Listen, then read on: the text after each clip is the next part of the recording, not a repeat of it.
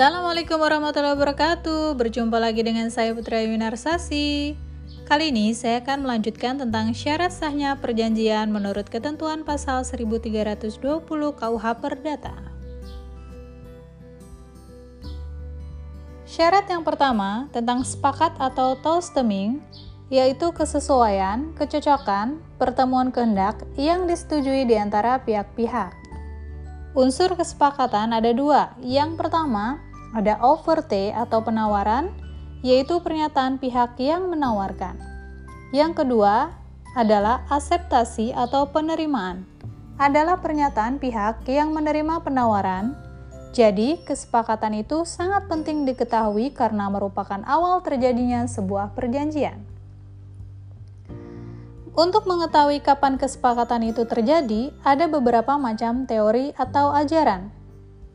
Menurut Salim HS, yaitu yang pertama, teori pernyataan mengajarkan bahwa sepakat terjadi saat kehendak pihak yang menerima tawaran menyatakan bahwa ia menerima penawaran itu. Yang kedua, Teori pengiriman mengajarkan bahwa sepakat terjadi pada saat kehendak yang dinyatakan itu dikirim oleh pihak yang menerima tawaran. Yang ketiga, teori pengetahuan mengajarkan bahwa pihak yang menawarkan seharusnya sudah mengetahui bahwa tawarannya diterima. Dan yang keempat, teori penerimaan mengajarkan kesepakatan terjadi pada saat pihak yang menawarkan menerima langsung jawaban dari pihak lawan. Permasalahan tentang kesepakatan adalah bagaimana bila terjadi pernyataan yang tidak sama dengan kemauan atau kehendak yang sebenarnya. Maka untuk menjawab pertanyaan tersebut, ada teori menurut Jaya S. Meilala, ada tiga teori yang mendasari. Yang pertama, teori kehendak. Menurut teori ini, yang menentukan apakah telah terjadi perjanjian atau belum adalah adanya kehendak dari para pihak. Yang kedua, teori pernyataan. Menurut teori ini, yang menentukan apakah telah terjadi perjanjian atau belum adalah pernyataan. Dan yang ketiga, teori kepercayaan. Menurut teori ini, yang menentukan apakah telah terjadi sebuah perjanjian atau belum adalah pernyataan secara objektif yang dapat dipercaya. Selanjutnya pernyataan kehendak menurut Handri Raharjo terbagi menjadi dua. Yang pertama secara tegas dan yang kedua secara diam-diam. Syarat yang kedua adalah kecakapan, di mana subjek hukum yang mempunyai hak dan kewajiban untuk melakukan perbuatan hukum, di mana cakap artinya adalah dapat bertindak sendiri atau bekwaamheid, menurut FX Suhardana. Kecakapan adalah